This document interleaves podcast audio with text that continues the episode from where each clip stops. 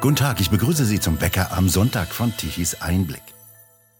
Zu zwei Jahren und zehn Monaten Haft hat das Landgericht Bochum den Mediziner Dr. Heinrich Habig verurteilt. Der Arzt aus Recklinghausen soll während der Corona-Krise gemeinsam mit seiner Frau 600 falsche Gesundheitszeugnisse ausgestellt haben. Er soll Impfbescheinigungen ausgestellt haben, ohne tatsächlich die gentechnischen Spritzen indiziert zu haben. Die Justiz in Deutschland geht derzeit hart gegen Ärzte vor, die in der Corona-Zeit Impfbefreiungen ausgestellt haben, aus Sorge um die Gesundheit ihrer Patienten. Offenkundig sind dies politische Urteile, die abschreckend wirken sollen. In Salzburg dagegen wurde kürzlich der Arzt Andreas Sönnigsen auch in zweiter Instanz wegen eines ähnlichen Deliktes freigesprochen. Heinrich Habig beruft sich auf Nothilfe, weil er den Impfdruck für illegal hielt. Wir dokumentieren im TE-Wecker das abschließende Plädoyer des Arztes Heinrich Habig, vorgetragen von Klaus Düll. Habig selbst konnte das nur auf 22 eng beschriebenen Seiten mit der Hand niederschreiben und im Gerichtssaal des Bochumer Landgerichtes verlesen. Einen Computer durfte er nicht benutzen. Hohes Gericht. Geehrte VertreterInnen der Staatsanwaltschaft. Geehrte Rechtsanwälte, geehrte Schöffinnen, geehrte Schöffen, liebes Publikum, liebe Freunde, geliebte Jeannie, meine Frau, lieber Wilfried, danke für dein außerordentliches Plädoyer. Ich habe noch nie einen Anwalt erlebt wie dich, der sich so engagiert hat, so viel Arbeit investiert hat und sich mit so viel fachfremder medizinischer Materie intensiv zugunsten seines Mandanten beschäftigt hat. Ich danke dir. Mit deiner gelebten christlichen Einstellung hat Gott dich an genau die richtige Stelle gebracht. Bei meiner Festnahme und beim Anlegen der Handschellen sagte mir der Kommissar, es tut mir leid, Sie haben alles richtig gemacht und Sie gehören nicht ins Gefängnis. Als ich schließlich in meiner Haftzelle auf der Quarantänestation der Untersuchungshaft gelandet war, auf acht Quadratmeter, empfand ich das wie eine Vollbremsung meines bisherigen Lebens. Seit mehr als 20 Jahren war ich täglich zusammen mit meiner geliebten Frau und wurde jetzt je getrennt von ihr. Täglich habe ich mit ihr zusammen in drei verschiedenen Praxen gearbeitet. Ich konnte plötzlich keinen Patienten mehr behandeln oder beraten. Ich hatte im Laufe meines Arbeitslebens eine gewisse Arbeitssucht entwickelt und ich hatte ein ausgeprägtes Helfersyndrom. Meinem Helfersyndrom konnte ich in der Haft weiter nachgehen, aber täglich war ich 23 Stunden allein auf acht Quadratmeter. Ich musste mich also mit mir selbst beschäftigen. Später, als ich Arbeit bekam, hatte ich wieder reichlich Gelegenheit, anderen Mitgefangenen zu helfen, entweder als Arzt, an dieser Stelle fehlt anscheinend ein kleines Stück, denn es geht von jetzt an mit der Seite 1b weiter. So oft ich konnte, habe ich meinem Onkel in der Praxis besucht und durfte in seinem Arztzimmer mit dabei sein, wenn er Patienten untersuchte und behandelte. Wo immer es möglich war, setzte er naturheilkundliche bzw. biologische Therapien und Heilmittel ein, mit großem Erfolg. Er war sehr beliebt und hatte über 3000 Patienten. Oft hat er mich auch auf Hausbesuche mitgenommen. Später, während meines Studiums, absolvierte ich bei ihm in einer Landarztpraxis eine Formulatur. Meine Faszination für diesen Beruf und für die speziellen Therapien meines Onkels sowie der sanfte, gutmütige Umgang meines Onkels mit seinen Patienten wurde noch mehr verstärkt durch diese Formulatur. Als Geburtshelfer hat er alle Kinder seiner Kinder zu Hause zur Welt gebracht, die ich später wieder in meiner Praxis behandeln durfte. Lieber Onkel, es ist alles gut weitergegangen und du hast viele Urenkel. Im Alter von sechs Jahren musste ich an einer beidseitigen Herniotomie operiert werden, hier ganz in der Nähe im Elisabeth Krankenhaus. Hier gab es eine weitere für mich richtungsweisende Begegnung. mit dem Chefarzt der Chirurgie, Dr. Schüttemeier, der mir den OP-Saal zeigte, in dem ich operiert wurde, und auch das Skalpell, mit dem ich operiert wurde. Ich war fasziniert und wollte das Krankenhaus überhaupt nicht mehr verlassen, zumal mich der Chefarzt mit auf seine Chefarztvisite nahm, und zwar täglich. Als ich nach mehreren Wochen eine zweite Herniotomie machen musste, wunderten sich meine Eltern, dass ich so begeistert war, wieder ins Krankenhaus zu dürfen, obwohl es damals noch die Ether-Tropfnarkose gab, die im Nachgang einige körperliche Probleme bereitete, die ich aber billigend in Kauf nahm. Rückblickend würde ich sagen, dass also schon in der frühesten Kindheit, also 100 Prozent ab dem sechsten Lebensjahr, mein Berufswunsch eindeutig festlag.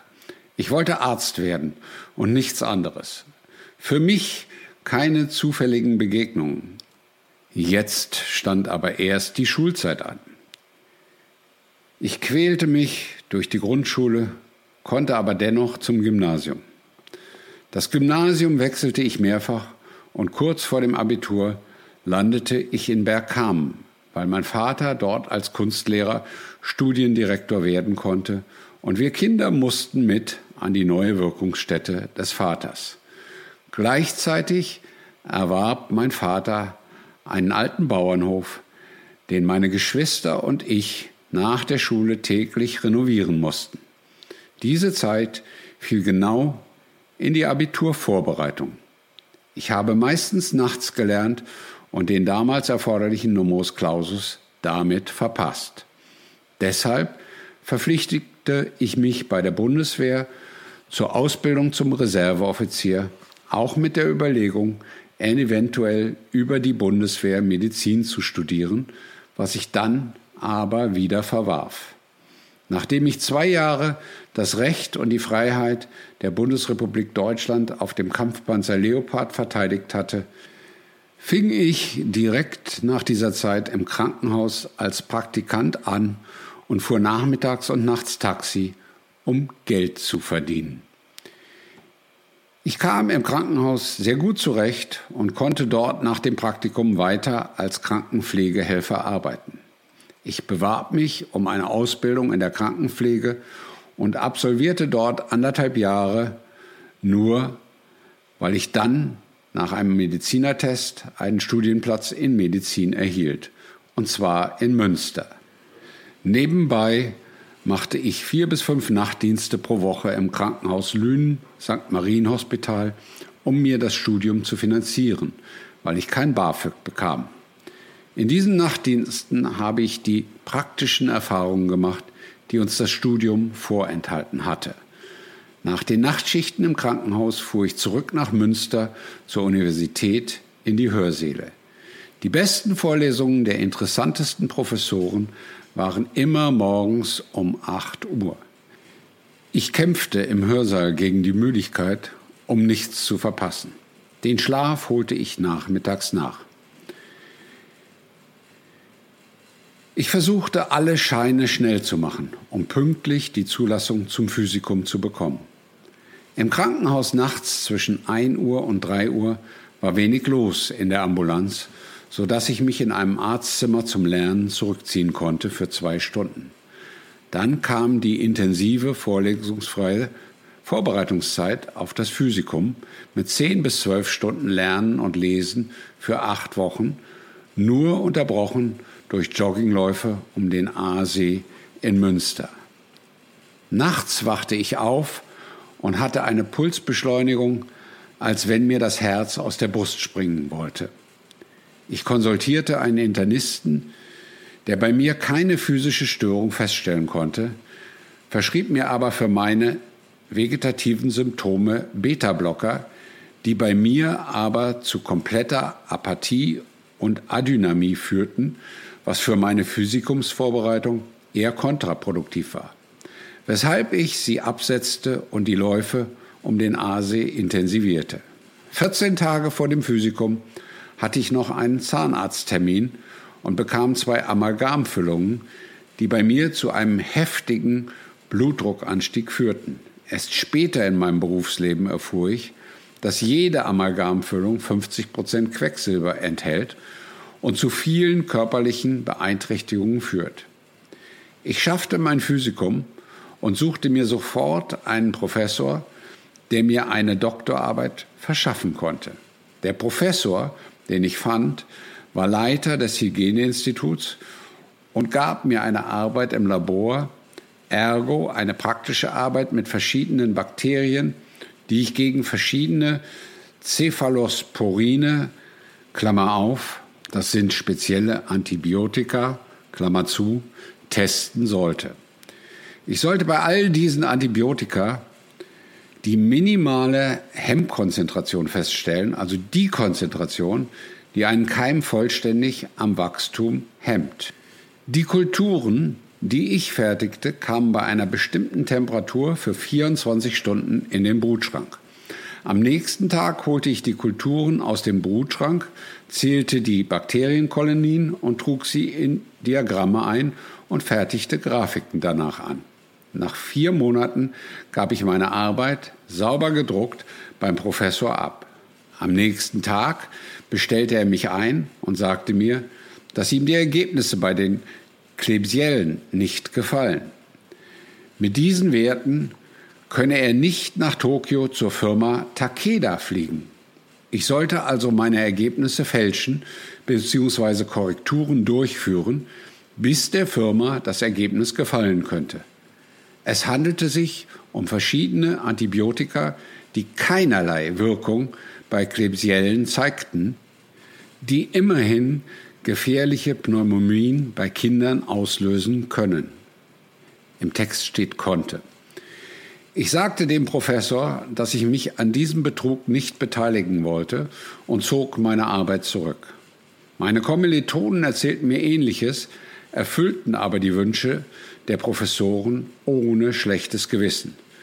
Für mein bestandenes Physikum bekam ich von einer Pharmafirma ein teures Pathologiebuch als Geschenk nach Hause geschickt. Weshalb erfuhr ich Jahre später, als ich genau von dieser Firma Besuch in meiner Praxis erhielt, die die Gegenleistung für dieses Geschenk einzufordern versuchten. Sie wollten, dass ich für sie Medikamente austesten sollte an meinen Patienten. Ich bot ihnen an, dass sie das geschenkte Buch wieder mitnehmen könnten. Nach drei weiteren Staatsexamen war ich endlich Arzt und konnte mir aus mehreren Abteilungen aussuchen, wo ich arbeiten wollte. In dem Krankenhaus, welches ich wie meine Westentasche kannte, weil ich hier jahrelang im Nachtdienst gearbeitet hatte. Ich entschied mich für Anästhesie und Intensivmedizin. Ich hatte also den schönsten Beruf der Welt und bekam am Ende des Monats sogar noch Geld dafür. Manchmal arbeitete ich fast 72 Stunden durch, ohne zu schlafen. Ich arbeitete wie in Trance und habe mir trotzdem nie etwas zu Schulden kommen lassen. Es gab nie eine Unachtsamkeit oder einen ärztlichen Kunstfehler, weil mir das Leben meiner mir anvertrauten Patienten heilig war. Ein weiteres Erlebnis im Krankenhaus verstärkte und euphorisierte mich bezüglich meiner Berufswahl. Da Schlafen oder Ausruhen im Krankenhaus eher Luxussache ist, schlenderte ich nachts über die Flure der einzelnen Abteilungen, um in Bewegung zu bleiben, bis zum nächsten Anpiepsen von der Intensivstation. Um zwei Uhr nachts entdeckte ich auf dem Flur einer Station eine Blutspur, die vermutlich von einem Patienten verursacht wurde. Die Blutspur führte von einem Zimmer bis zur Toilette und wieder zurück. Ich ging dieser Blutspur nach und fand einen komatösen, kreidebleichen fünfjährigen Jungen in seinem blutverschmierten Bett. Er hatte eine flache Atmung und einen stark beschleunigten Pulsschlag. Ich telefonierte sofort mit meinem Oberarzt, der mir sagte, ich solle den Jungen sofort in den OP fahren, er wäre sofort da. Der Kleine hatte im Laufe des Vormittags eine Tonsilektomie, in Klammern eine Entfernung der Mandeln, mit der Komplikation einer Nachblutung. Über die Zentrale ließ ich den HNO-Arzt anrufen, der nach zehn Minuten im OP erschien. Der Kleine hatte fast die Hälfte seines Blutvolumens verloren und er brauchte mehrere Blutkonserven, um wieder einen normalen Hämoglobinwert zu haben. Der HNO-Arzt hatte starke Schwierigkeiten, die nachblutende Arterie zu finden. Wir kämpften bis 5.30 Uhr um den Jungen, bis er schließlich um 6 Uhr auf meiner Intensivstation landete. Mittags bei der Visite saß er vergnügt im Bett und mir kamen die Tränen vor Glück. Ein Menschenleben gerettet. Das gibt so viel Motivation und schüttet Glückshormone aus. Wäre keiner zufällig über den Flur geschlendert, was wäre dann passiert? Mit so einem Erfolgserlebnis ein Leben erhalten zu haben, zum noch richtigen Zeitpunkt, schweben sie wochenlang auf Wolke 7. Gut, dass der kleine Patient nie erfahren hat, wie schlecht es um ihn stand. Wir hatten in dieser Nacht alle einen Schutzengel. Vier Wochen später hatte es mich erwischt. Ich hatte mal wieder drei Tage und Nächte durchgearbeitet, ging erschöpft nach Hause zum Schlafen, wachte nach zwei Stunden auf mit Fieber, Schüttelfrost und Schmerzen im linken Unterschenkel. Ich schleppte mich zum nahegelegenen Krankenhaus in die chirurgische Ambulanz. Der diensthabende Arzt schien überfordert und legte mir zwei Zugänge im linken und rechten Arm für je eine Infusion mit einem Antipyretikum und eine Infusion mit einem Breitspektrum Antibiotikum. Ich hatte inzwischen eine Temperatur von fast 40 Grad. Im Laufe der Nacht wurde ich zusätzlich in ein Bett gepackt, das vollgefüllt war mit Eiswürfeln, weil meine Temperatur nicht sinken wollte. Ich halluzinierte schon und nahm alles nur wie hinter einer Milchglasscheibe wahr. Ich glaube, ich war schon kurz auf der anderen Seite. Jetzt schob man mein Bett auf das Zimmer am Ende des Flurs. Jeder, der im Krankenhaus arbeitet, weiß, was das zu bedeuten hatte. Ich wurde weiter gekühlt und bekam ein Antibiotikum nach dem anderen. Nachts bekam der diensthabende Kollege einen Anruf ausgerechnet von dem befreundeten Kollegen aus der Dermatologie, der ihn zu einem Kaffee in die Dermatologie einladen wollte. Doch der Chirurg sagte dem Dermatologen, er könne nicht weg, weil ein schwer kranker, fiebernder Kollege vermutlich die Nacht nicht überstehen würde. Das interessierte den Dermatologen und er kam rüber zur Chirurgie, um zu sehen, was die Ursache des Fiebers sein könnte. Er kam, sah meinen Unterschenkel und sagte seinem Kollegen, dass das die völlig falsche Behandlung sei. Er sagte, ich hätte ein Erysypel und bräuchte hochdosiert Penicillin gegen die Streptokokken.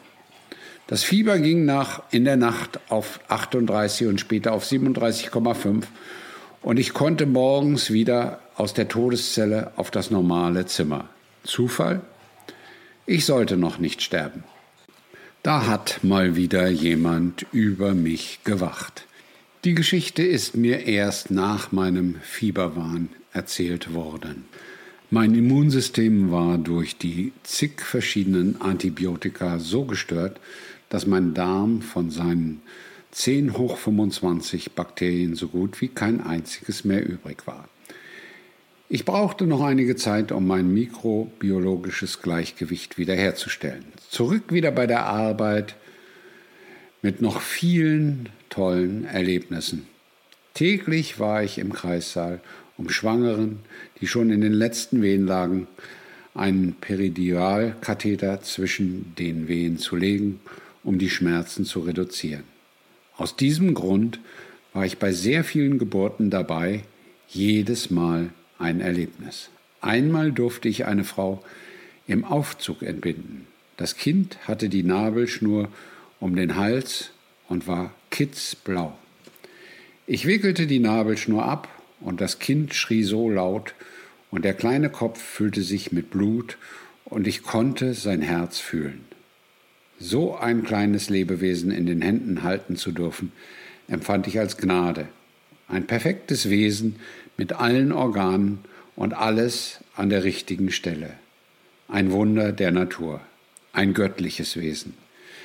Mir wurde immer wieder klar vor Augen geführt, dass jeder von uns eine Idee Gottes ist. Jeder von uns ist ein Unikat und unwiederbringlich einmalig und die Natur hat es so eingerichtet, dass wir uns gegenseitig schützen und helfen müssen und dass wir uns niemals dazu verleiten lassen dürfen, anderen Menschen Leid zuzufügen.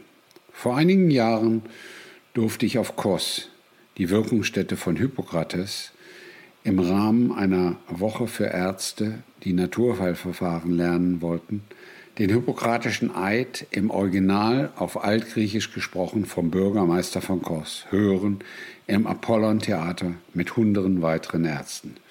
Für meine Frau und mich war das ein ergreifender Moment und ich war in diesem Moment stolz, Arzt sein zu dürfen. Ein absolutes Privileg. Nach verschiedenen Tätigkeiten in mehreren Krankenhäusern mit vielen Notarzteinsätzen auf dem Notarztwagen in Zusammenarbeit mit Feuerwehr und Polizei konnten wir durch schnelles, koordiniertes Verhalten und guter Technik viele Menschenleben retten, was uns alle immer sehr glücklich machte und uns das Gefühl vermittelte, genau dafür die Richtigen zu sein. Nach den Krankenhäusern fing ich in Gelsenkirchen bei einem Arzt für Naturheilverfahren an ein halbjähriges Praktikum zu absolvieren. Dieser Arzt war eine echte, natürliche Autorität mit viel Wissen und noch mehr Erfahrung. Er hat mehrere Bücher über Erfahrungsheilkunde und biologische Therapieverfahren geschrieben und alles in der Praxis zur Anwendung gebracht. Ich lernte den Umgang mit der Ozon-Sauerstofftherapie, der mikrobiologischen Therapie, der adjuvanten Krebstherapie, der Neuraltherapie und der Chirotherapie. Auf sein Anraten besuchte ich die entsprechenden Kurse und absolvierte die Zusatzbezeichnung Naturheilverfahren. Dann erwarb ich meine erste eigene Praxis von einem alten Knappschaftsarzt, die inzwischen auf wenige Patienten geschrumpft war. Nach kurzer Eingewöhnungszeit kamen immer mehr Patienten zu mir, vor allem deshalb, weil sie biologisch und mit natürlichen Methoden behandelt werden wollten. Ich erwarb noch zusätzlich die Akupunkturausbildung mit der klassischen TCH-Ausbildung. Ich versuchte ausschließlich alle Patienten mit Naturheilverfahren zu behandeln, die darum gebeten hatten. Mein Hauptaugenmerk galt den chronisch kranken und austherapierten Patienten, die viele chemische Medikamente einnahmen, aber in Bezug auf ihre Krankheiten keine Verbesserung verspürten. Ganz im Gegenteil. Mit jedem weiteren Medikament ging es ihnen schlechter. Ich erlernte noch die Neuralkinesiologie und die Psychokinesiologie. Ich konnte vielen schwerkranken Patienten gut helfen. Diese neue Behandlung benötigt viel Zeitaufwand, weil die Patienten vieles anders machen mussten und Erklärung und Hilfe benötigten. Chronisch Kranke wurden gesund und benötigten keine Chemie mehr. Ich arbeitete mit Zahnärzten zusammen, führte Entgiftungen durch sowie mikrobiologische Therapien. Was wir in der Praxis schon vor 30 Jahren gemacht haben, erfreut sich inzwischen bei vielen Ärzten und Patienten immer größerer Beliebtheit. Bei den akut erkrankten Patienten mit Grippe, Influenza, akuten Sinusitis und akuter Bronchitis hatten wir komplex homöopathische Cocktails, die wir mit Eigenblut bzw. ozonisierten Eigenblut verabreichten. Diese akuten Therapien halfen schnell und waren nebenwirkungsfrei. Bei Patienten, die häufiger akute Erkrankungen dieser Art hatten, schloss sich noch eine umfangreiche Darmsanierung an. In Zusammenarbeit mit Zahnärzten konnten beherdete Zähne saniert werden sowie vorhandene toxische Belastungen eliminiert werden. Wir bezeichneten das als Gesundheitsblockaden. Ziel aller therapeutischen Interventionen war die Wiederherstellung der Autoregulation des göttlichen Immunsystems. Der Patient lernte also unter anderem auch durch begleitende Veränderung der Ernährungsgewohnheiten sich dauerhaft ohne Arzt und ohne chemische Medikamente selbst gesund zu erhalten. Das alles war anstrengend und sehr zeitintensiv und damit habe ich auch mein Praxisteam sehr in Anspruch genommen. Eines Tages, am frühen Freitagabend, schrie mich meine völlig überarbeitete Sprechstundenhilfe an, Sie können doch nicht die ganze Menschheit retten. Ich war sehr überrascht und sagte spontan, aber man kann es doch wenigstens versuchen. In der Corona-Zeit haben wir genau dieses Therapiekonzept erfolgreich weiter durchgeführt. Die meisten Patienten, die an Corona erkrankt waren, konnten so innerhalb einer Woche wieder vollumfänglich gesunden, ohne Nachwirkungen. Ein einziger Patient von mir musste ins Krankenhaus für eine Woche. Zwei weitere hatten hohes Fieber und benötigten intensive Therapie mit Ozon, Sauerstoff und Hochdosis Vitamin C Infusionen. Die Therapie dauerte 10 bis 12 Tage, bis alle Symptome beseitigt waren. In meiner Praxis ist während der Corona-Zeit nicht ein einziger Patient daran gestorben. Wir haben täglich den Patienten die Angst vor Corona genommen und ihnen hilfreiche Konzepte an die Hand gegeben, wie sie ihr Immunsystem trainieren und fit halten können. Ich versicherte meinen Patienten immer wieder, dass wir gemeinsam in Liebe und mit Gottes Hilfe durch diese Krise kommen werden. Meine Patienten wählten den Weg in meine Praxis, um naturheilkundlich behandelt zu werden. Während meiner ganzen Zeit als Arzt in Klinik und selbstständig in eigener Praxis kam es nie zu einem ärztlichen Kunstfehler. Ich wurde nie verklagt von Patienten oder ärztlichen Standesorganisationen. Ich habe immer meine ärztliche Schweigepflicht eingehalten und mich an den Hippokratischen Eid und das Genfer Gelöbnis des Weltärztebundes gehalten. Das Selbstbestimmungsrecht des Patienten, wie im Genfer Gelöbnis gefordert, war mir immer heilig. Ich habe nie etwas gegen den Willen eines Patienten unternommen. Hier in der Untersuchungshaft hatte ich Gelegenheit, viel zu lesen, auch Bücher von engagierten, mutigen Ärzten und Zahnärzten, die über ihre Erfahrungen während der Corona-Pandemie erzählten. Auch Briefe von mir unbekannten Kollegen erreichten mich hier und bekundeten ihre Solidarität. Wir Ärzte haben einen tollen Beruf und geben täglich unser Herzblut für unsere Patienten und bekommen es tausendfach zurück. Wir wurden von Gott dahingestellt, wo wir gebraucht werden. Es kamen viele neue Patienten zu mir während der Corona-Zeit, die naturheilkundliche Beratung und Aufklärung wünschten und die sich mit der Wirkung und möglichen Nebenwirkungen der bevorstehenden Impfung beschäftigten. Ich hatte keine medizinischen Informationen aus den wissenschaftlichen medizinischen Fachzeitschriften, die ich Woche für Woche in meiner Post hatte, so intensiv ich auch danach suchte. Meine Empirie im Umgang mit der jährlichen Grippewelle grippalen Infekten und Influenza war das Einzige, womit ich dem Patienten dienen konnte. Etwas war vollkommen neu.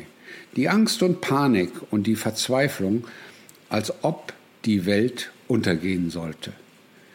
Wichtig war mir zunächst, mehr Sachlichkeit in die Debatte zu bringen, die Angst zu reduzieren und über sinnvolle Prophylaxe zu sprechen wie in den vergangenen Jahren bei jeder bevorstehenden Grippewelle. Zu der bevorstehenden Impfung gab es keine offiziellen Angaben zur Wirkung bzw. Nebenwirkung. In den Jahren zuvor wurde gerade von älteren Patienten der Wunsch nach einer Grippeschutzimpfung an mich gerichtet. Die Wirkung war schon immer zweifelhaft, aber die Nebenwirkungen waren bekannt und deshalb ließen sich im Laufe der Jahre immer weniger Patienten impfen. Ich empfahl den Menschen, sich anders zu ernähren, gemäßigte sportliche Übungen an frischer Luft durchzuführen und einige sinnvolle und in der Praxis bewährte biologische Therapiekonzepte zu befolgen. Einige Patienten wollten immer wieder Ozon-Eigenblutinfusionen und hochdosierte Vitamin C-Infusionen sowie intramuskuläre Vitamin D-Injektionen. Einige ließen sich durch ihre Arbeitskollegen und Medien immer wieder von der panischen Angst anstecken. Für diese Patienten hatte ich eine wunderbare Infusion mit Cholin, Citrat und Vitamin B-Komplexen sowie eine orale biologische Begleitmedikation. Die Maskenpflicht und flächendeckende PCR-Tests als Schnelltests sowie labormedizinische PCR-Tests für Flugreisende waren jetzt das vornehmliche Thema in der Öffentlichkeit und damit in der Praxis. Ein 17-jähriger junger Mann kam notfallmäßig in meine Praxis mit stärksten Kopfschmerzen und Sehstörungen sowie Sprachstörungen. Mit dem Pulsoximeter stellten wir eine stark reduzierte Sauerstoffsättigung von 92 Prozent fest. Er hatte eine Hyperkapoxie mit konsekutiven zerebraler Hypoxie, was die Kopfschmerzen, Sehstörungen und Sprachstörungen erklärte. Dieser Zustand war lebensgefährlich und wurde durch permanentes Tragen einer FFP2-Maske während einer fünfstündigen Mathearbeit erzeugt. Mit Sauerstoffinsuffikation und einer Ozoninfusion brauchten wir fast zwei Stunden, um die Sprach- sowie Sehstörungen aufzuheben. Die Kopfschmerzen nahmen zwar an Heftigkeit ab, verschwanden allerdings erst ganz um 23 Uhr in der Nacht, also zehn Stunden später. Die normale Sauerstoffsättigung liegt übrigens bei 99 Prozent. Unter 90 Prozent besteht akute Lebensgefahr. Irreversible zerebrale Schädigungen sind bei Werten um 92 Prozent möglich. In der Industrie ist im Übrigen vorgeschrieben, nach 70 Minuten FFP2-Maskenbenutzung mindestens eine Stunde freies Atmen, also ohne Maske an frischer Luft. Die Impfungen standen unmittelbar bevor und die Panik nahm stetig zu. In Recklinghausen eröffnete das erste Impfzentrum 400 Meter von meiner Praxis entfernt. Einige meiner langjährigen Patienten fragten mich, ob sie sich impfen lassen sollten und ob ich sie dann wegen etwaiger auftretender Nebenwirkungen biologisch behandeln könnte. Obwohl ich überhaupt nicht wusste, was an Komplikationen und Nebenwirkungen auf mich zukommen könnte, bejahte ich und sagte aber, dass ich therapeutischen Erfolg nicht garantieren könne, weil es keine Informationen darüber gab. Auch telefonisch kontaktierte Kollegen konnten mir nicht weiterhelfen. Es gab nur noch Ratlosigkeit und Hoffnungslosigkeit, die mir aber kein Patient anmerken sollte. Deshalb entschloss ich mich zu diesem Zeitpunkt, es als meine Hauptaufgabe anzusehen und als meine heilige Verpflichtung, meine Patienten in dieser Krise nicht allein zu lassen.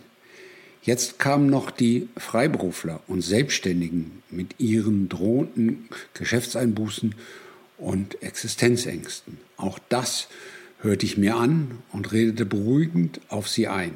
Jeden Abend und jeden Morgen sprach ich mit Gott und bat um Hilfe, weil er mich in meiner Tätigkeit als Arzt nie im Stich gelassen hat und in der Vergangenheit immer für wundersame Heilungen in meiner Praxis gesorgt hatte. Ich erinnerte die Patienten immer an die Macht der Gebete. In der Praxis mehrten sich in den kommenden Wochen anfallsartige Angst- und Panikattacken bei vielen Patienten, vor allem bei Müttern mit mehreren Kindern. Es kamen Patienten zu mir, die in Kassenarztpraxen arbeiteten und selber impften und berichteten von eigentümlichen Häufungen von bestimmten Erkrankungen, Myokarditis, Endokarditis, Perikarditis, nach Impfungen von jungen, sportlichen Männern, nach mRNA-Impfungen. Zufall? Ausnahme? Panik? Psyche?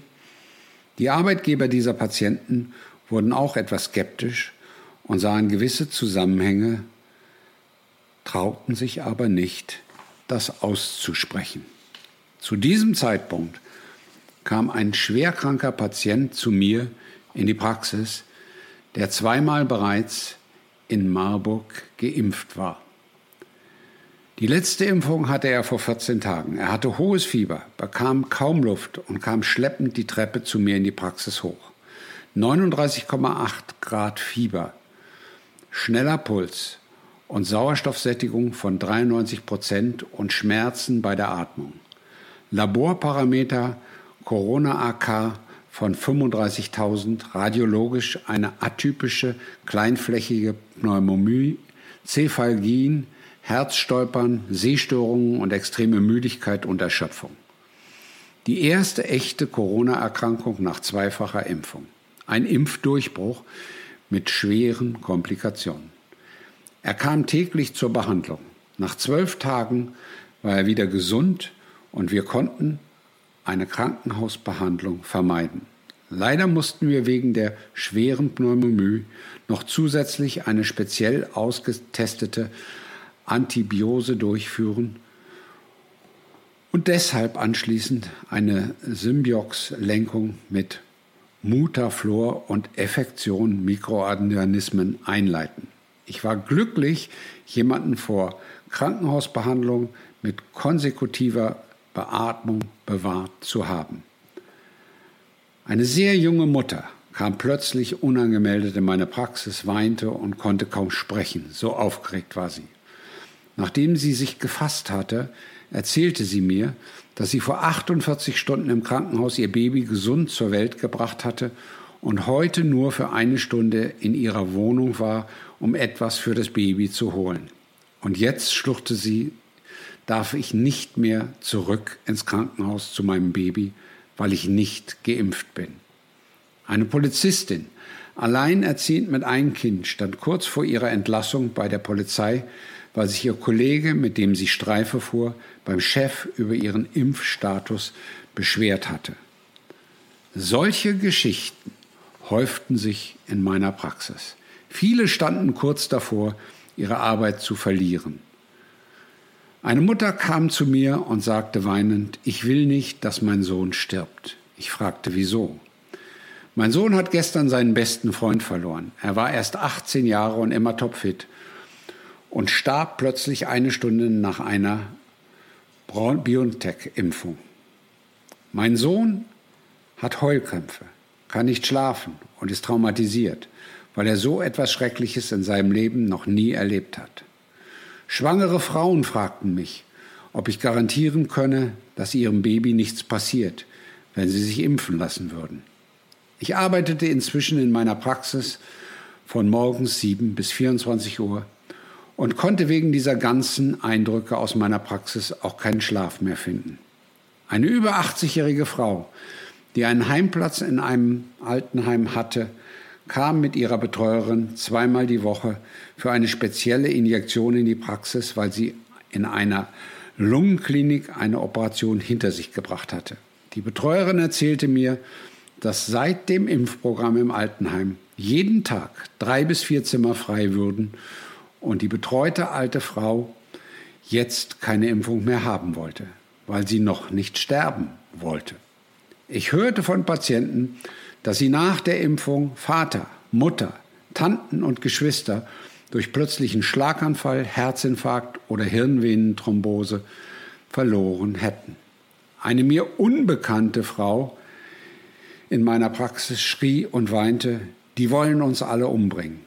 Ich nahm sie sofort mit ins Arztzimmer und beruhigte sie, weil sie die eh schon aufgebrachte Stimmung durch ihr Geschrei weiter aufheizte. Ich versuchte immer wieder Ruhe zu vermitteln, was nicht einfach war, weil ich auf viele Fragen keine Antwort mehr hatte. Ein kleines Virus machte die Menschheit völlig verrückt. Viren waren nötig im Rahmen der Evolution, dass wir als Menschen uns überhaupt entwickeln konnten. Bakterien, Viren und Parasiten haben alle eine Aufgabe und sind nicht überflüssig oder böse. Wir haben täglich Kontakt mit Millionen von Viren, die unser Immunsystem trainieren. Millionen Bakterien besiedeln unsere Haut und erzeugen einen pH-Wert, der uns schützt. In unserem Darm leben 10 hoch 26 unterschiedlichste Bakterien, die nicht nur unsere Verdauung möglich machen und die Resorption von Mineralien, Vitaminen, Spurenelementen, sondern auch unser darmassoziiertes Immunsystem repräsentieren, ohne dass unser Leben überhaupt nicht möglich wäre. Jetzt also sollte ein Virus alles verändern. Cholera und Pest haben etwas bewirkt, waren also nötig. Die spanische Grippe hat weltweit trotz verordneter Mund-Nasenschutzbedeckung 50 Millionen Tote gefordert. Haben wir was gelernt? Die Frage kann sich jeder selbst beantworten. Natürlich gab es auch viele Patienten, die zur Impfung fest entschlossen mit allen Konsequenzen waren. Vor meinen Augen ist hier in der Untersuchungshaft während der Freistunde ein 52-jähriger Gefangener aus Mazedonien an einem plötzlichen Schlaganfall verstorben nach der dritten Impfung. Mit mehreren Mitgefangenen haben wir den Patienten in die Position zur Reanimation gebracht und wollten gerade damit beginnen, als wir von einer Krankenschwester und JVA-Beamten auf unsere Zellen geschickt wurden. Ich wurde als Arzt daran gehindert, einem Menschen zu helfen. Ein schlimmes Gefühl, nicht helfen zu dürfen. Der Patient ist vor unseren Augen im Freistundenhof ohne adäquate Hilfe gestorben. Meine Tätigkeit als Arzt in den letzten beiden Jahrzehnten war nur möglich durch die ständige Mithilfe meiner geliebten Frau Fatima, die nicht nur täglich mit mir zusammen in der Praxis gearbeitet hat, sondern mir viele Tätigkeiten abgenommen und viele Patienten ermutigt und getröstet hat, wenn Kummer und Schmerz besonders groß waren. Sie hat mich ermutigt, durchzuhalten, wenn ich manchmal in der Vergangenheit verzweifelt aufgeben wollte. Sie hat mich begleitet und unterstützt bei den vielen Seminaren in unserer Praxis sowie bei meiner Referententätigkeit im In- und Ausland. Ohne sie wäre das alles nicht möglich gewesen. Gott hat mir einen Engel an meine Seite gestellt, der jetzt immer noch für mich kämpft. Danke, mein Schatz, für dieses Leben an deiner Seite. Noch ein paar Zeilen aus unserer Berufsordnung. Paragraph 2 allgemeine ärztliche Berufspflichten. Erstens. Der Arzt übt seinen Beruf nach seinem Gewissen, den Geboten der ärztlichen Ethik und der Menschlichkeit aus. Er darf keine Grundsätze anerkennen und keine Vorschriften oder Anweisungen beachten, die mit seiner Aufgabe nicht vereinbar sind oder deren Befolgung er nicht verantworten kann. Zweitens. Der Arzt hat seinen Beruf gewissenhaft auszuüben und dem ihm bei seiner Berufsausübung entgegengebrachten Vertrauen zu entsprechen.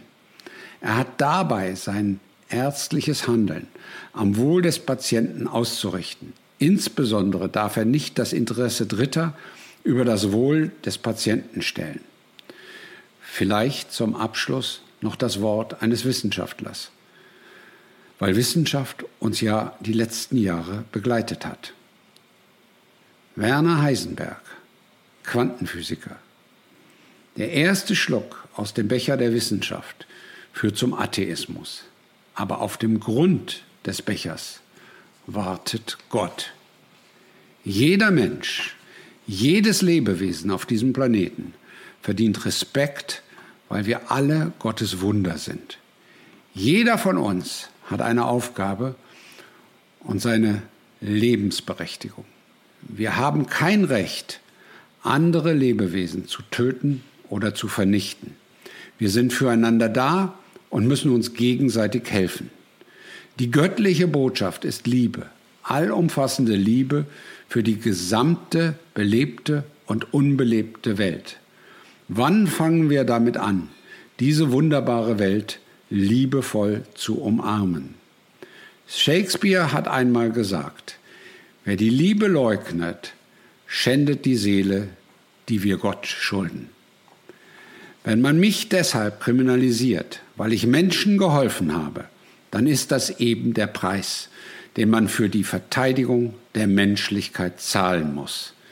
Mich erreichen hier Briefe und Postkarten aus ganz Europa mit Ermunterungen und Solidaritätsbekundungen. Ich bin glücklich darüber und stolz, dass es solche Menschen wie euch gibt. Mir schreiben Bekannte, Patienten, Freunde, Unbekannte, Geimpfte und Ungeimpfte. Ein Mann schrieb mir, weil ich von meinem Arbeitgeber genötigt wurde, habe ich mich Ende 2021 zweimal spritzen lassen. Ich danke Gott, dass ich bisher keine bleibenden Schäden spüre. Meine Frau hat widerstanden und ist ungeimpft. Leider gibt es sehr viele gesundheitliche Defizite in meiner Umgebung, die es früher nicht gab. Ich bin jetzt entschieden und entschlossen, nie wieder eine mRNA-Injektion zu nehmen. Wir haben hier im Ort eine kleine Anti-Vax-Gruppe gegründet. Zitat Ende. Eine Frau schrieb mir, bei fast jedem Genbehandelten im Umkreis gab es Probleme von leichten bis zum Tod. Mein Neffe ist am 11.06.22 beim Moritzburger Schloss-Triathlon verstorben, zweimal gespritzt. Der junge 19-Jährige war Sportler durch und durch und dann eine akute Myokarditis, laut Obduktion. Der Junge war ein Sonnenschein. Er hat vertraut in das, was ihm vorgelogen wurde. Wie viele solcher Schicksale gibt es weltweit? Die Menschen müssen aufwachen. Zitat Ende. Wir fuschen in Gottes Werk. Das ist menschliche Hybris. Wir vergehen uns an der Schöpfung, weil wir die Demut vor der Schöpfung verloren haben. Die Fülle dessen, was wir im Leben erleben, auf das zu reduzieren, was die Wissenschaft beschreiben kann, hieße die unglaubliche göttliche Lebendigkeit eines Menschen auf ein paar Formeln zu reduzieren. Benjamin Franklin einer der Gründungsväter der USA, hat einmal gesagt, Wer bereit ist, wesentliche Freiheitsrechte für kurzzeitige Sicherheit aufzugeben, hat weder Freiheit noch Sicherheit verdient und wird am Ende beides verlieren. Vor einigen Jahren wurde ich noch ein drittes Mal vor dem sicheren Tod bei 220 Kilometer pro Stunde auf der Autobahn nachts um 1 Uhr durch göttliche Fügung gerettet, als ich durch Verjüngung der Überholspur auf die Rasenfläche neben der Mittelleitplanke gezwungen wurde, für einige hundert Meter ohne Schäden am Auto. Ich glaube, Gott hat mich noch für etwas Wichtiges gebraucht. Keine Macht der Welt kann mich daran hindern, die Gebote Gottes einzuhalten. Danke für Ihre Aufmerksamkeit. Soweit also die letzten Worte von Heinrich Habeck vor dem Bochumer Landgericht, vorgetragen von Klaus Düll. Wir bedanken uns fürs Zuhören. Schön wäre es, wenn Sie uns weiterempfehlen. Weitere aktuelle Nachrichten lesen Sie regelmäßig auf der Webseite tichiseinblick.de. Und wir hören uns morgen wieder, wenn Sie mögen.